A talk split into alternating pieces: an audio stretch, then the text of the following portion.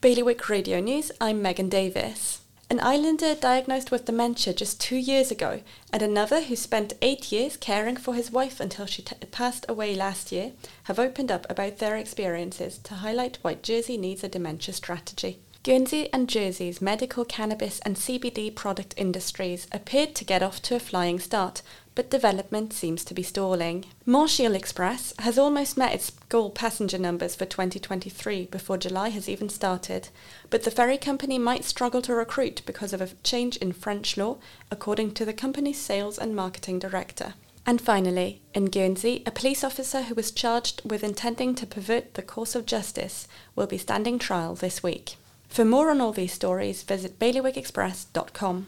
The weather this afternoon will be mainly sunny, the top temperature should be 20 degrees. High tide is at 1920 this evening. Bailiwick Radio News.